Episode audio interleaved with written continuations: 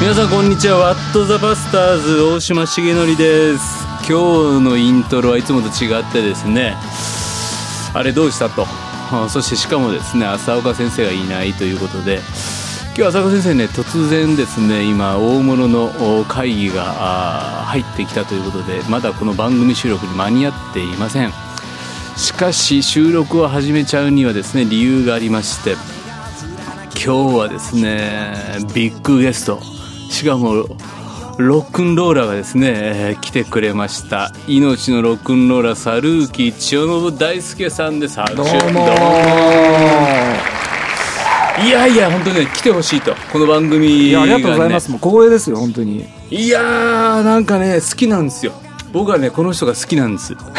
2回言いますけど本当僕はこの人が好きで。いや告白告白されましたね。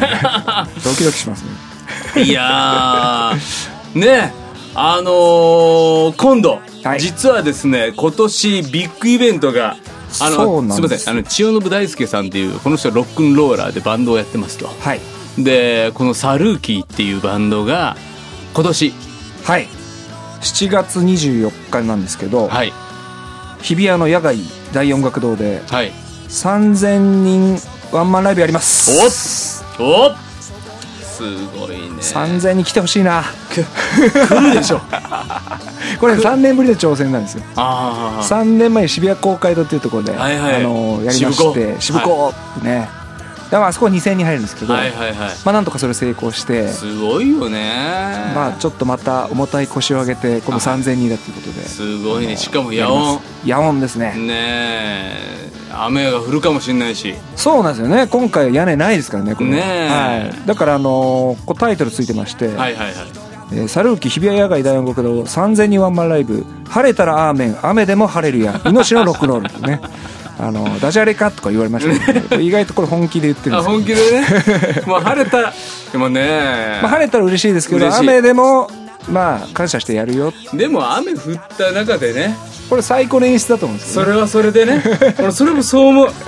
なんかね。ロックだからね。そうそうそう。これ、ね、雨降ったからってやめないからねこれ人工で雨降らそうと思ったらすごいお金かかりますからね。これそうこれね最高の演出だと思えばいいですね。そうかそうかそうかそうか。それをねそうそうそう雨降らせようと思ったらねそうですそう。ですこんな時に。そうですいやそうこれ神様の演出入るかもしれないですいやいやあのねあのー、渋谷あじゃあこのも僕が、ま、持ってるこの渋谷イーストっていうのは何年前？これがえっと渋港の1個前。2011年なんですよこれ。はいはいはい。震災が起こる2か月前にやったライブで、うんうん、えー、だから5年前かな。5年前ですね。で僕らロードトゥ武道館っていうのをずっとやってて、はいはい、最初行くぞっていう。そうなんですよ。これを始めて、1回戦がオンエアウエストで500人、はいはい、で今大島先生持ってるのがこれ2回戦、うん、で1000人集めるぞっつって、うん、渋谷オンエアイーストでやって、うんうんうん、で前回が渋谷公会堂2000人、うん、でまあ今回一応4回戦に当たるんですけど、はいはいはい。まあ、昨年ね、はい、あのイベントで武道館に、ね、武道館に3曲だけですけど立たせてもらって、いやいやいや。それがまた良かったの。本当に。僕ねあのうちの父親クリスチャンじゃないんですけど。あおっしゃってましたね。そうそうそう。でその武道館のねそのイベントにセレブレーション・オブ・ラブに行って、そしてあの最後ね「イエス様信じる人出てきてください」っていうのがあったりしてもうちの親父は「わしは行かへんだよ」わしは行かへんだよっていう、まあ、横からねパンチの効いた母親があの肘で「お父さんどうすんの？お父さんどうすんの？お父さん降りていかへんのか？お父さん信じひんのか?」ってもう前日行ったんですよあの武道館うちの父親、はいはいはい、母親と一緒に。3日間ね。3日間。前日ね、はいでまあもう母のとも僕ら家族のね、うん、父がクリスチャンになってくることはくれることはね、うん、ずっと長年の祈り。もう悲願ですね。もう悲願。悲願。もうでそれで何年何ヶ月か前大会。サンプラザ中野？中野サンプラザ。中野サンプラザ。中野サンプラザ。で、はい、メッセージをしたやつのなんかつながりらしいからお父さん行こうって言ったら親父もほんならわしも行こうかって言って来てくれて。はいはいはい。あの伝説の中野サンプラザ。あの人が集まらなかった。人が集まらなくてねもう本当にお役に立て、ね、あそこ谷でしたね。本当だよねもう。あそこめちゃくちゃみんな信仰試されてる。本当だよ、ね、今思えば、ね、そこでなんかね一緒に出会えて。そうですね。いや感動しましたもん。ねあの日。その時にあのわしはおりへんぞって言いながらも、うん、うちの親父がね、うんお前のあの友達のサルーキは良かった。もう光栄ですね。70超えたね。はいサルーキ良かったな。あそういうね、あのまあ、僕はそれ聞かなかった知らなかったですけどそういうストーリーがね、あるんですよね。で僕らのね渋谷公会堂の時もそうで、あのまあ大それたことやったわけですよ2,000人集めるなんて。でただそれ終わった後にまあこれ成功したんですけど僕結構ねなんか燃え尽きちゃってなんかもうねちょっと信仰の話になりますけど。なんか僕が本当にね望んでることって何なんだろうと思って、うん、なんかそのまあメンバーも救われないし、うん、家族も救われないし、うん、まあ大きいことやったけどどうなんだって思って、まあ、福島の教会にね、あのよく祈りに行ったりとかしてたんですけど、実はそのまあ僕が前からかかってた福島の教会でその震災の後に救われたまあ一人の、まあ、ザ・アウトロー、ジ・アウトローみたいな、元あちら方面の方がですね、まあ、いらっしゃったんですが、本格派の人ね。本格派の人がいらっしゃったんですよ。まあでもその救われて「ハレルヤ」なんて言ってたんですけど、うん、その後末期がん宣告されてしまって、はい、あのまあ、教会を離れちゃってね、うん、まあ、神様いるとか言うけどもう自分は末期がんになって何がハレルヤなんだみたいな感じで。でなんかあの離れてたんですけど、まあ、僕らその渋谷公会堂のテーマが復活っていうテーマでまあやったんですよ、まあ、震災の後っていうこともあって。そしたらまあなんかあるきっかけでその方が見に来てくれてそれでなんかえっと、その人はねその時も末期がんの治療で池袋に出てきてたんですね。で、ね。うん、1か月前の、まあ、僕らの代々木の野音でなんかイベントやってる時に、うん、それの時にチケット買ってくれて、うん、でまあ、復活かと思ってなんか来てくれたんですよね。そしたら、まあ、あの彼が救われた福島の教会の牧師さんとかも来てくれてたんでそこで再会するわけですよ。もう教会離れてて。ほんでそこで、まあ、彼は誰にも言ってなかったですよ。自分が末期がんになったってことを。言えなかった。あそう。そう。でそれをまあ誰にも言わないでくるよっていうことでその牧師さんに告白したら、うん、まあ、その牧師さんも、まあ、僕友達なんですけど、うん、まあ、すごいバカな人なんで、うん、あのこれは みんなに言いふらしてほしいんだなと 振りだと。あのみんなにあの言って祈ってほしいんだなって。言わないでね言わないでね言わないでねって言ってっていうこの振りだと。すぐ僕すぐ僕のところにその堂前さんがあのこういうことになってるあの祈ってくださいってね。それで渋港終わって10日後くらいから1週間後かな、その上野で3人で会うことになって飯食いでもその本格的な方はなあの時間になっても来ないから、どうしたんだろうと思って、まあ、来たやっと来たんですけど、なんで時間通り来ないんですかって「いやちょっと職質されてて」とか。本格派だから、本格派だから、あの目つき悪いから。まっすぐ歩けないからね。でね、まあその時にまあ3人で祈ったんですよ、いやね、僕ね牧師ってすごいなと思ったのが、うん、まあ、僕もまあ彼のことを知ってて、まあ、クリスチャンになったからまあ付き合いがね、うん、できてたんですけど、まあ、やっぱ半分ぐらいちょっとビビってたんですよね、うん、やっぱり本格派だから、でもね牧師はねすごいなと思ってあのはっきり彼に言うんですよ。あのいやどうしますか？とあの医者はあなた半年後に死ぬって言ってますけど、うん、ああなたどうしますかって言ってあのでもあなたの命握ってるの神様ですよ。はっきり言って。あなたどうしますか何にも包まずにね。あなたどっちを信じるんですか？みたいな、うん、で、まあ、彼は、まあ、後に話してましたけど、まあ、神様かけようと思ったらしいです、うん、でそこでもう一回悔い改めて祈ったんですよ、で3人、まあ、僕も祈らせてもらって、そしたらそこから6箇所あったがんが1箇所ずつ癒されていくっていう奇跡を僕はもう、ま、間近で見てしまって、いやこれすごいなと、だからまあ僕のその渋谷公会でやったことも、うん、まあ、僕の意図とは別に、うん、その神様が、そういうストーリーをね。ね、うん、あの用意してたんだなと思って。自分としてはちょっとなんかそう。これやったけど何になったんだよみたいなね、まあ身近な人は救われないしねとか。あのどうなんだろうなだって渋子のやつ見てないけどこの渋谷イーストとかね。その前のねイースト。なんか神様とか言っちゃってるもんね。ライブ中に。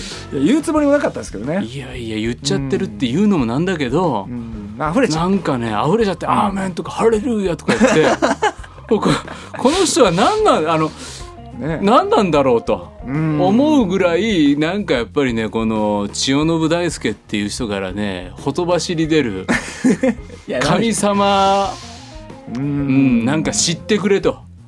っていうのはね伝わってくるよね。いやもうあの僕ねなんかあんまりそのクリスチャンとかノンクリスチャンとか分けたくない派なんですよ。で自分も、まあ、12年前ぐらいに、まあ、クリスチャンになったんですけど、もうそれまでね、やっぱり一応ロックを聴いて育ってるから、あのロックの人ってねなんかねもう宗教とかうさんくさいと思ってるっていうか、そういうロック魂みたいなあるあるでしょ？なんか。何何神とか言ってんだっつって。そうそうそうそうそう、う。んうん、ねセックスピストルズとかがね なんか「アイアムアンチクライスト」なんて歌ってねそれ聞いてたから。そうだよね。あのまあクライストの意味も知りませんでしたけどね その当時はね。なんかすごい反逆的だなぐらいに感じでなんかかっこいいなみたいなね。で、まあ、ジョン・レノンとか聞いてましたけど、だから最初はその神とか言われてもね、うんなんか教会連れて行かれましたけどねその16年前ぐらいですかね、うん、まあ、ライブハウスで、うん、まあ、吉祥寺のマンダラっていうねライブハウスに、まあ、僕オーディション受かって出始めた頃にマンダラだったんだ。最初マンダラでしたね僕。あ本当、はい、僕も何回か行ったことありますあそうですか、はい、あの地下の,、はい、あの狭い。へ えそれで、うん、まああのまあ、対バンって言って、うんうん、まあ、一晩を3組とか4組でやるんですよ、うん、あのインディーズの人たちっていうのは、うんうんうん、ワンマンライブっていうのは特別だから、うんうんうんうん、あのそれでその日に、まあ、対バンした人の中でクリスチャンの人がいたんですよね。ほう。はい、でなんかちょっとその人がちょっとライブハウスに出入りしてる他の連中とちょっと違う違うオーラっていうかね、うん、なんかあんまりギラギラしてない感じっていうか。なるほど。もうガツガツみんな来てるからね。そう。そうそうそう。もう今日の中で一番そうそう。一応今日一番なんないとっていうね、そういうのが対バンですからね、うんうん、でもなんかねその人がねあまりにも普通であの素朴な感じだったから、うん、逆に気になっちゃって。うんなんこの人はどういう事情を抱えてここに 歌いに来てるんだ今日今日もう何を目指してそうそうそうそうそう今日の出来も含めて、うん、そうそう。ありのままの私でみたいなことを歌ってるから あそうみたいな。であなた何なんですかって僕ね聞いちゃったんですよね。そしたら私はクリスチャンですって言うからえもういきなりオープニングで？いきなりそうそうそうそう、えー、そしたらクリスチャンって言葉も分かんないから、うん、ちょっとしばらく僕考えてねクリスチャンなんだっけなとえ ひょっとしたらキリシタンですかって聞いちゃった。あるある。あるある。そしたらまあ、まあ同じような感じです、まあ、苦笑されましたけどそんなもんだっつって。そうですよ。だから僕がそういう感じで入ってるから、うん、そのまあ世の中の人っていうのは、うん、まあ、まずそんなもんだろうっていう。そう、ね、で僕はまあ少なくともまああのなんていうんですか、まあ、クリスチャンの世界に入ってから知った言葉ですけど、まあ、 secular のつもりでやってるので。まあそれもどっちでもいいんですけどね。secular ね。まあそうね。そうそうあんまり分け隔てたくないっていうか。なるほどなるほど、ね、いやでもクリスチャンが見てもクリスチャンじゃなくてもサルーキのステージは楽しいし、うん、なんかサルーキのステージ歌聞くとなんか乗るしね、うん、ありがたいですね、うん、歌詞聞くとやべえしみるとか思うし。なんかね最近嬉しかったのがね、うん、まあ、人形町とかでライブやってるんですけど、はいはい、まあ普通のサラリーマンの方がね、うんうんうんまあ、サルキの、まあ、夜明け前っていうまあ曲があるんですよ、うん、まあ、僕が一番どん底の時に作った曲なんですけど、うんうん、もう毎朝会社行くのが嫌で、うん、サルキの夜明け前聞かないと会社行けないとかね、まあ、言ってくれる人がいて、うんうんうん、なんかねやっぱりねそのこれは僕の持論なんですけど「まあ、ハレルヤ!」とかね、まあ、僕も言いますけどそういうのもいいんですけど、そのやっぱこうブルース、世の中の人はやっぱブルースを抱えてるんですよね。このねやっぱブルースなくして、ゴスペルなしっていうかね、なんかそういうのねすごいねまあいろんなとこで活動してると思うんですよね。まあ、みんないろんなもの抱えながらそうね。まあ僕もですけど、まあ、生きてるっていうね。うんだからやっぱり僕らはその人間のね罪の悲しさがなかったら、イエス様の十字架の凄さなんて分かんないわけですよ。そうですね。最初から光では、闇の中に光が来てくれたから、すげえって思うんであってそうですね。最初から「お前光ってるよ」って言われたってねもう全部明るかったら光が分かんないそうそう分かんない分かんない。でも闇が深まれば深まるほどイエス様ってすげえじゃんっていうね。この出会いに震えたっていうか。いやー今の日本はねうん。まさにねそうよ。だから俺闇深いですからね。まあだからそこもね千代信大輔って人がね好きなところ。まあちょっともう それはおいおいでいきたいんですけど。はい。なんでこのクリスチャンにねなったんですか？この千代信大輔って人がこのなんかその不思議な女の子。一人のクリスチャン。女の子？女の子ですねこれがね。やっぱり女の子だよね。男だったらもっといい話だったんでしょうね。いやいやいやいやありのままのって一人で歌ってる男の子だったら多分喋りかけなかった なんだこいつって。なんだよな、こ俺、友達なんねえなって思う切り方をして終わったと思うね。そうかもしれないねじゃあちょっとそ、そこに出会うまでの千代信大輔の人生は？うーんどこで生まれて？僕はね島根県っていう、まあ、いわゆる日本のチベットで生まれて 島根の人ごめんなさい。本当ねまあ、最近移住者。者が増えてるらしいんですけあ、どね本当に、ええ本当に？あのー、なんだっけ？山陰？山陰、山の影。山陰山の影ねまあ僕らもね、山陰の人間ですから、福知山。福知山でしたっけ？はいはいはい。ねえやっぱこう日本海側っていうのはね裏日本なんて言われてねそうそうそう。ここも闇が深いとこから始まってんだよね。もうもう差別されてますよ 影だからね。そう、でも余計に光が僕らは分かるんだよね。わかるわ。話つながったわ。ほんまやわ。そして、それ島根で生まれて、そう。はい。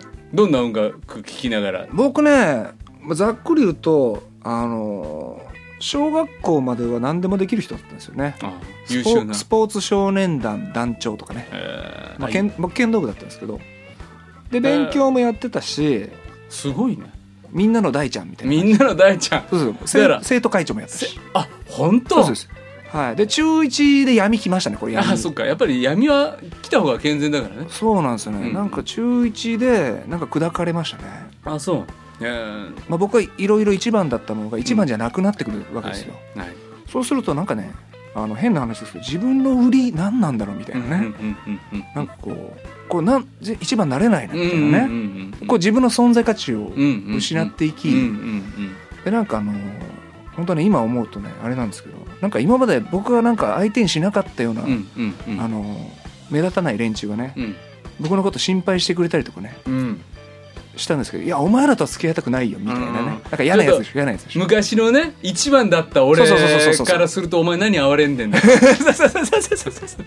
今思えばね多分ねうん。そういう気持ちで、でなんかね友達がね一瞬いなくなったんですよね。あでなんか部活とかもなんかレギュラーが外されちゃったりとかして、うんそれで僕の次の転機を訪れたのが中2の時の修学旅行。うん。であの、まあ、バスで行くんですうんよ修学旅行。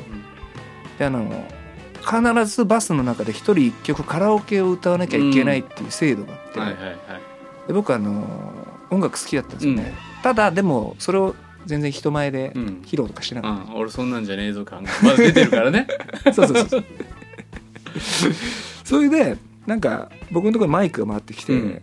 でまあ当時、うん。まあ流行ってたっていうかあの長渕剛さんの「乾杯」を歌ったら、うん。ちょ千代信君すごいみたいになったんですよね、うんもうみんなのこう脚光を浴びてしまってあモテ期が来た。来たんですよ。うんあ俺の時代がみたいな。でうんあ俺もこれで行くしかないなっていうこう単純なんですよね。それでうん。なんかまあカラオケもいいけど、うん。やっぱこうギターとかねうん。弾いて歌ったらもっとモテんじゃないかとそり思って。ゃそうね。俺もやっぱり長渕でギター始めたもん。あーやっぱ山陰は長渕。だ今長渕よ。そう。あの山のね黒いのがその。あはいはいはいはいはいはいはいはい。わかりますよ僕も山派でしたね、うん。うん。それででなんかねで一応勉強はね、まあ、そこそこやってたんですよ、うん。それでなんか進学校みたいなところに入ったんですよ高校まで。賢いからね。賢いからうん。僕一応、そのなんか理数科みたいなとこ入ったんですよね。へえであの9クラスあったんですけど、僕9組だったんですよ。1年9組。うんうん。でで9組だけもう廊下の色違うぐらいのうん。その隔離感で、うん。あの要はその辺のエリアの頭いい人が入る。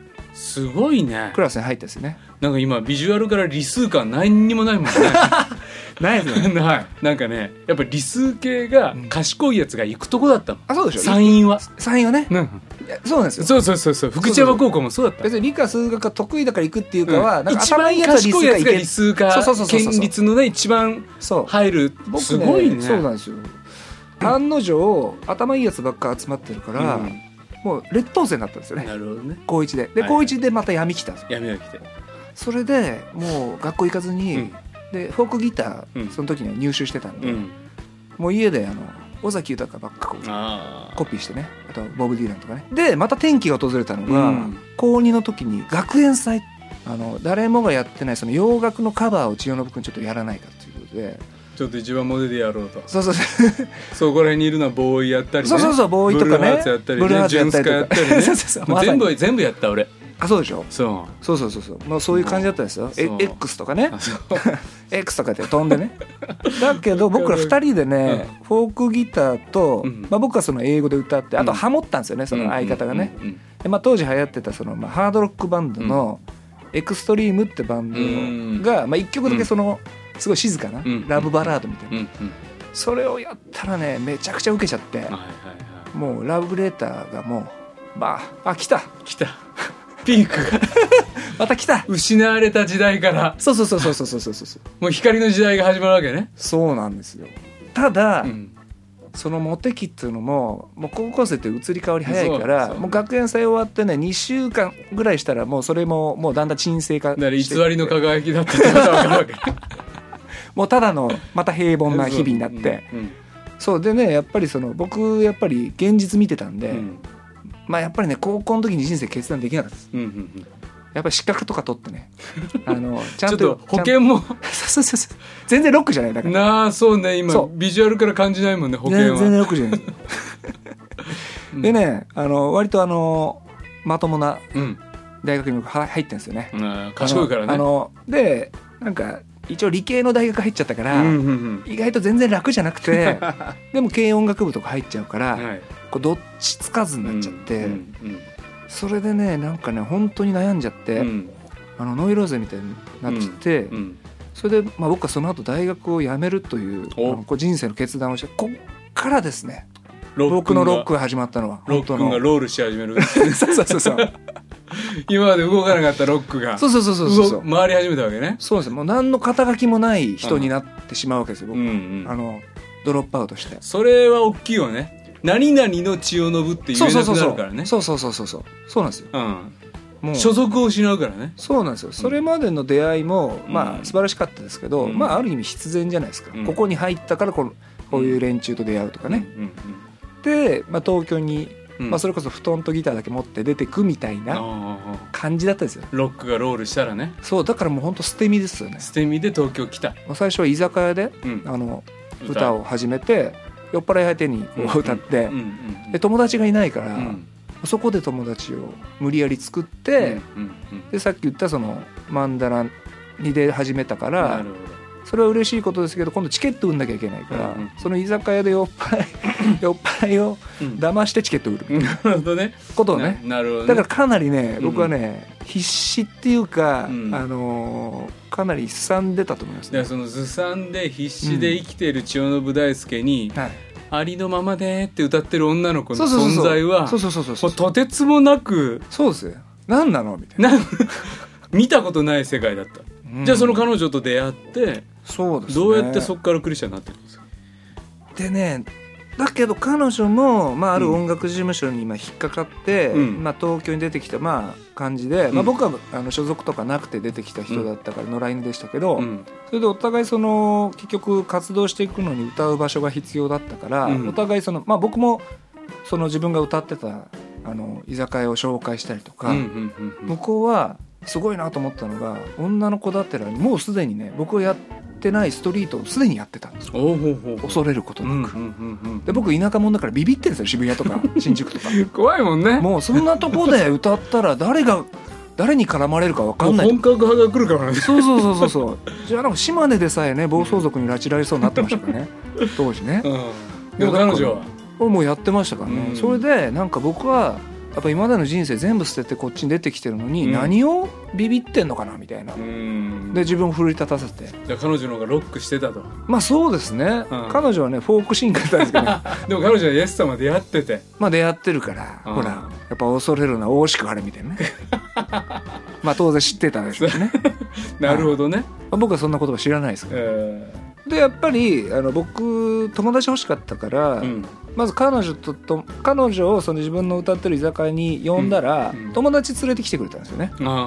でその友達の友達とも友達にななり、うん、でなんかど彼女きっかけにいろいろ輪が広がっていって、で僕の居酒屋の友達とかもまあ友達になったりとかして。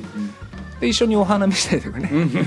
まあそんな青春ですよね。いわゆるね。本当だよね、うん、寂しい千代信大輔にとってね春が来たんだよね。そう寂しかったんですよね、でなんかやっとなんか自分の居場所っていうか、見つけてね、うんうん、で僕その時あの上野の競馬新聞屋でバイトしてたんですけど、うんうんうん、でちょっと上野公園で一息ついて、うん、ほっとしてから行くんですけど、うん、でなんかその友達ができてなんかみんなでなんかねあのまあそんなのかな？でなんかそれがすごく嬉しくて自分の中で、なんかね上野公園で一人でそのバイト行く時になんかね嬉しくて涙出てきたのがねいまだに覚えてて。ですよねなんかやっとなんかやっていけそうな感じっていうか。だからやっと安心できるその友達ができたなっていう。だから初めてね僕ね東京出てきて孤独を知ったんですよね。だから僕、まあ、その十何年後かにイスラエル行ったんですよ、うん、それも全然クリスチャンになった後に。でそれを語られたのが、まあ、神様は荒野に住まわれるっていうね、うん、まあ、言葉が与えられたんですけど、うん、まあ、僕にとっての荒野東京だったの。東京ジャングル。コンクリートジャングル。荒野が。そうだから自分の力で生きられないところに来ちゃったからそうだよね。必死だったらなんかそういう日だまりみたいなね、うん、もの、まあ、友達に出会って、っていうねところからの、からの？彼女がクリスチャンで、まあ、教会行かないとか言われて教会かみたいなね、まあ、最初思ってましたけど、まあ行ったりしてね、まあ、ジタバタしてね、あの牧師を睨みつけたりとかしてね、でもまああの神は愛なりっていう言葉にまあ出会うわけですよね。今日の教会始めてどれぐらいの時？それはでも割とその言葉に出会ったのは割と最初の方でしたね。でまああ神は愛かぐらいに思ってたんですよ。うん、でもそのはい？じゃあ彼女が教会行かないって言ってくれて行きました、うん。うん、行った最初の何？感想はどうだった？はね牧師がうさんくさい いやだから僕がやっぱ斜めに構えてるから、そのまっすぐ語ってる言葉が全然ねこうストライク入ってこないですよね、僕は斜めにミット構えてるから、疑ってるんですよ、すべてを、うんお前お前そんな知らねえだろと。人間の闇とかも。そうそうそういいことばっかり言ってるけど。調子乗んだと俺らのこの 闇の深さを知らずに牧師やってんじゃねえよって思つまあまあまあそうかもしれない。そうかもしれないうん、今思うとだから結局ね、いろんな教会行ったんですけど、でいろんな牧師さんの話聞いたりとか、いろんな信徒さんに会ったりとかして、まあ、それで一つ一つ僕のその疑いが晴れていくわけですよ、だからね疑いを晴らす旅だったかもしれないなるほど。出会いが。なるほどね、うん、だから信じるの反対やっぱ疑うだからそう、ね、疑ってんですよね、うん、最初ね。疑いながら信じていくんだけどね。あだからそうかもしれない、うん、だから信じるために疑ってんだよね、あそうかもしれない。そういいんだよ。だから疑うって悪いことじゃないんだよね。信じたいから疑ってる信じたいから。だから信じたくなかったらあそうもう最初からね。入り口立たないもんあそうかも、うん、あそういう考えもありますねみたいな。そうそうそう。ええっつっても無関心気負って尖る必要ないの、ね、そうかもしれないそういうなんかアレルギー反応みたいに出てるのは実はねそうそうそう。前兆なのかもしれない。そう実はなんかこの神に出会いたい出会あでもねあるかも、うん、捉えられたいって思ってんだけど、そんな簡単な俺じゃねえぞってやっぱり思う。プライドもあるし、うん、でも僕ねロック聞いててよかったなと思うのが、ロックってね、あれ何何を歌ってるかっていうと結局ね真実求めて歌ってるんですよ、真実とは何かみたいなことを歌ってたり、うんだから逆に真実じゃないものを、うん、もうそうじゃねえだろみたいなことをまあ、歌ってる音楽だと思ってくれればいいかなっていう、だからまあある種攻撃的にもなるけど、うんうん、ある種ラブピースだし、うん、だから本気を求め本物を求めてんだよね。そうそうそうそう、うん、実は、うん、じゃあそのロック言ってるラブとピースってなんだってずっと僕思ってて、うんうん、それで神は愛なりそうそうそうそうそうそう。なるね。で当然音楽で食べれないから、うん、競馬新聞屋と、うん、そのコンビニかなんかでバイトしてるのかな,、なんか、でまあ自分がねあの一応ラブラブとピースを大事にしてたから、あの朝起きてバイト先行く時に「今日もラブとピースを大事にみんなに接するぞ」とか一応思ってるわけですよ。クリスチャンじゃなかったけど。えー、だけど、僕のラブとピースはね午前中までなんですよね。だんだんこう立ちっぱなしで辛くななってくるとこう夕方ぐらいになるとねもうね全然ね人に気をかけるどころじゃなくてあの全然僕の愛なんてね、ちっぽけなもんでねすぐもうあのなんていうの？給油しないとダメみたいな。なるほどね。でそしたらその時に有線で、うん、まあ、当時流行ってた、まあ、ひとみさんってね、アーティストの、うん。ラブ2000って曲が流れてきて、うんうんうん、愛はどこからやってくるのでしょう、うん、とかいうね、うん、歌詞がこうパ流れたんですよ、はい、で僕その時も教会にちょっと、まあ、クリスチャンじゃなかったけど言ってたから、まあ、神愛なりって言葉に出会ってて、その神愛なりって言葉と、愛はどこからやってくるのでしょうって、優先から流れてたセリフがなんか自分の中でこう一致した瞬間があって、あれ？と思って。自分の中に愛あると思ってたけど俺の愛まああるかもしれないけどちっちゃいわと思って、もうすぐカラッカラになるわ、じゃあちょっと神が愛なんだったら神に愛もらわなきゃいけない。そうかっていうもう単純な僕のまあ合致した感じですかね。本当。でそれで、うん、あ俺神に愛もらいたいって思ってじゃあクリスチャンになるわっつってなった、でもまだね半それで半分ぐらい。半分ぐらい、うん、半分ぐらい。半分ぐらいで、そこからまたいろんな教会っていろんな人との出会いを聞いて、うん、なんか自分ねボブ周り聞きながらあのイエス・キリスト信じましたみたいな牧師にあったりとかね。えそんなんでいいんすかとかって。なんかハードルを低くしてもらったりとかね。いろんな人がいるからねでも本当に。そうそうそうそう、うん。うん、だって神様触れたらねやっぱり信じるわけですから、うんうん。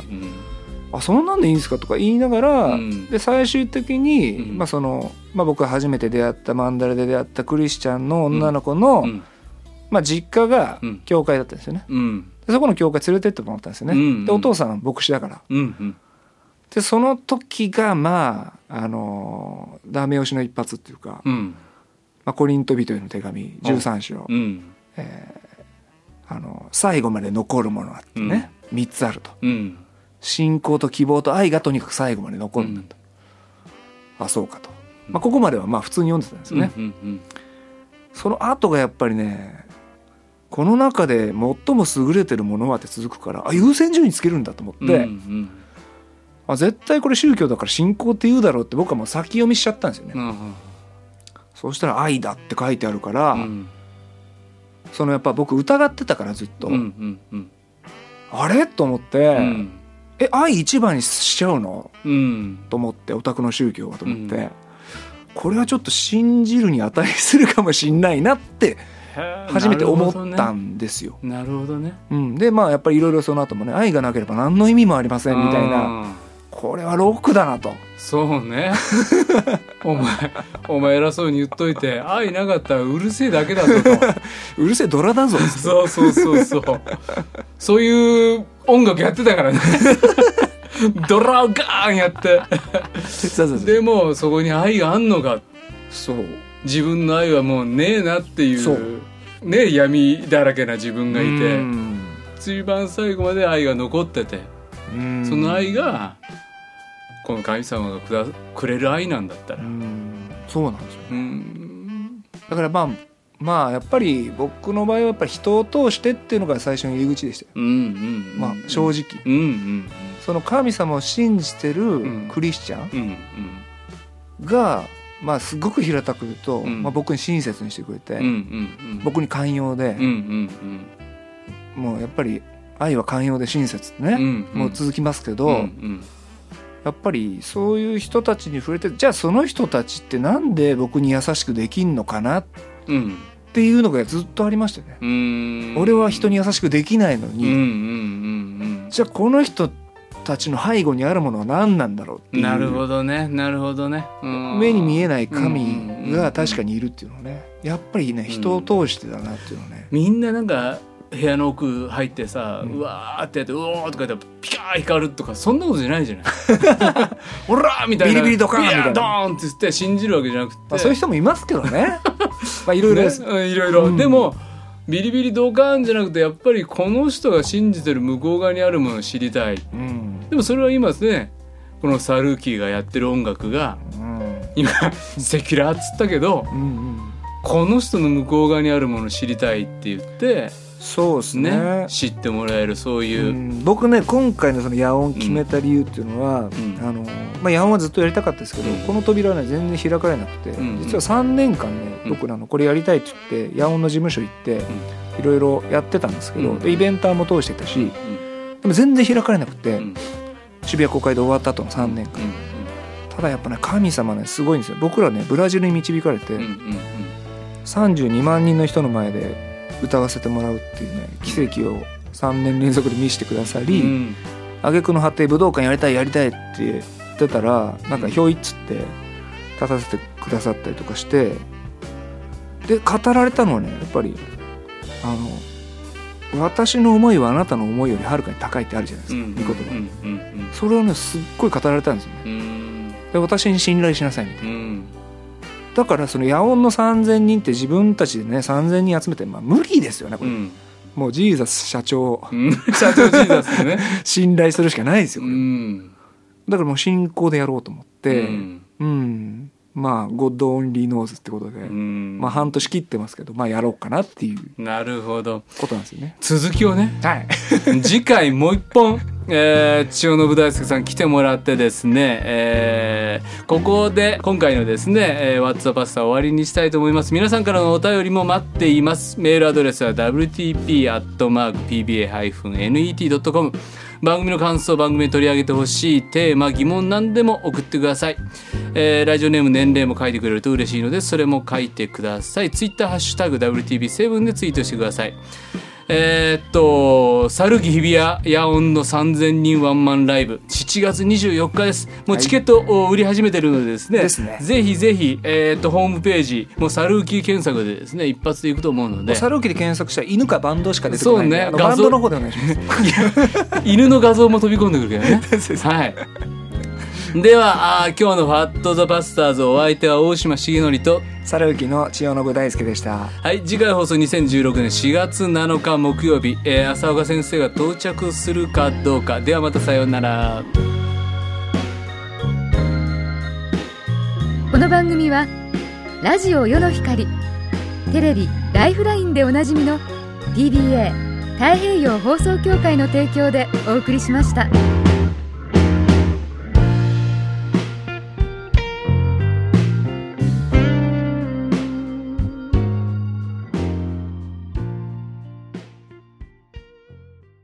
朝一番のビタミン世の光ポッドキャスト。